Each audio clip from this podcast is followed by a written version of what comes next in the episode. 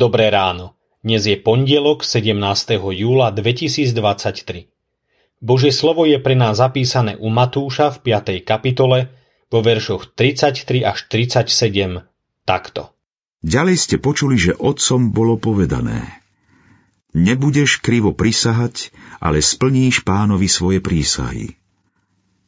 Ja vám však hovorím, aby ste vôbec neprisahali – ani na nebo, lebo je Božím trónom, ani na zem, lebo je podnožkou jeho nôh, ani na Jeruzalem, lebo je mestom veľkého kráľa.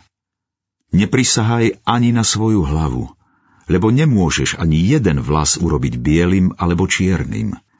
Vaša reč nech je áno, áno, nie, nie. Čo je navyše, pochádza od zlého. Slovo, ktoré platí. Kto si raz povedal, že pán Boh dal ľuďom reč ako veľký dar, ako most od srdca k srdcu. Aby človek mohol povedať druhému človeku, čo cíti, ako prežíva dni života vo svojom vnútri, aby budoval spoločenstvo. Hriech však spôsobil, že človek urobil z mosta plot, ba dokonca nepriateľskú vražednú zbraň, ktorá ničí, rozbíja, zabíja. Rád používam tento príklad, lebo mi pomáha pri budovaní vzájomných vzťahov, pomáha mi porozumieť aj človeku vedľa mňa.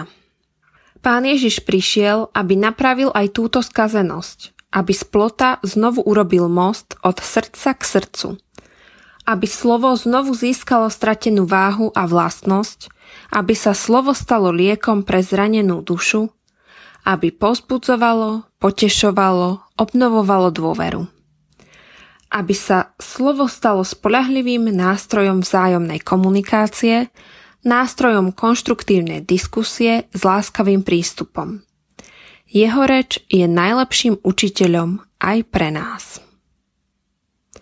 Oče nebeský, ktorý si nám daroval život a s ním mnoho dobrých darov, okrem iných aj reč a slova, s pokorou vyznávame, že naše slova často nie sú mostom, ale plotom sú nespolahlivé, nepovzbudzujú ani nepotešujú. Prosíme ťa, každý deň nám daruj slova, ktoré by boli platné, jasné a potešujúce.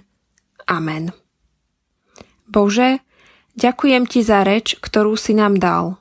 Odpusť, že ju často zneužívam na zlé. Postav strážku mojim perám, nech nevypoviem lži ani slova, ktoré sa Ti nepáčia. Amen. Zamyslenie na dnes pripravil Jozef Grexa starší. Myslíme vo svojich modlitbách aj na cirkevný zbor Poltár.